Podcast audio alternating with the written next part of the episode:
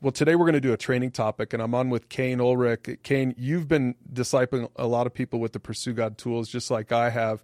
And I want to talk about this verse in Matthew chapter seven, verse six. Jesus said this, "Don't throw your pearls to pigs. They'll trample the pearls, and then they'll turn and attack you."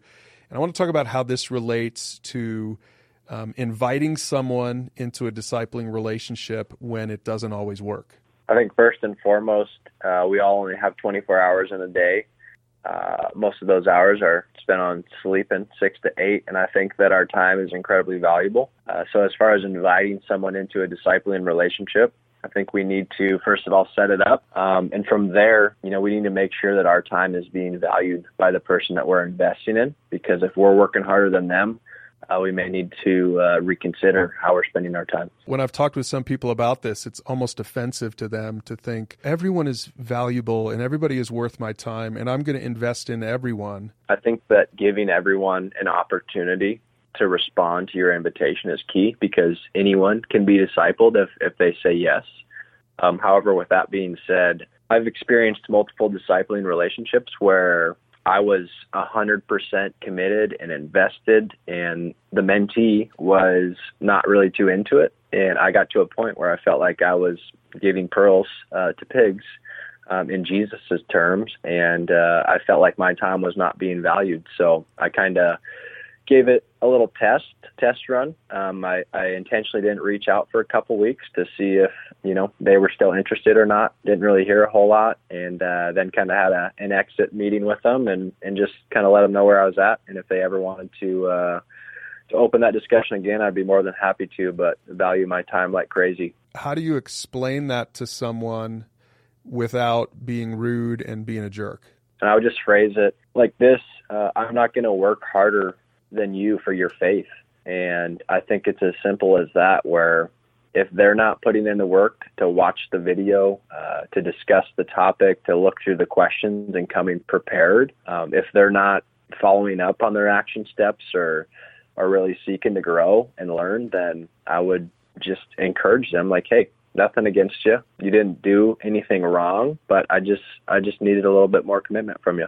Yeah, and the only thing I would add to that, because I've had to have that conversation, is listen, when you're ready for this, maybe maybe now is not the time. Maybe you're just too busy. You've got too many other things kind of on your schedule, or it's not a priority for you. That's fine.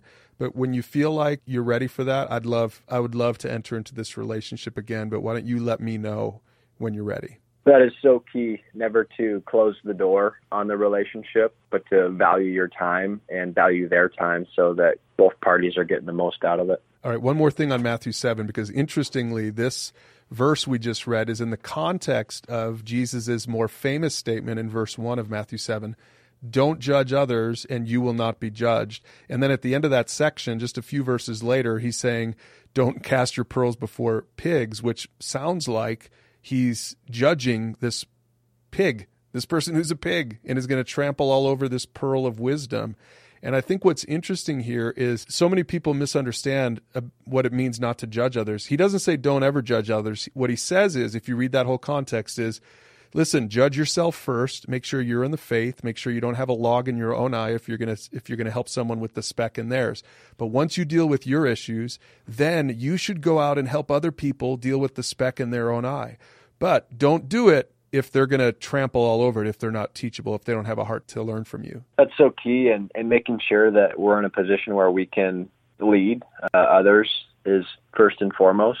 That being said, like, we have every right to uh, help people um, honor God by following his word. Because I speak truth into your life doesn't mean I'm judging you. It means that I want the most for you. I want you to experience life to the fullest here on earth. And I think that this topic and, you know, don't waste what is holy on people who are unholy. It's, it's a really simple concept, and it may be offensive, but in all reality, like Jesus, he values time, and we have to value our time as well.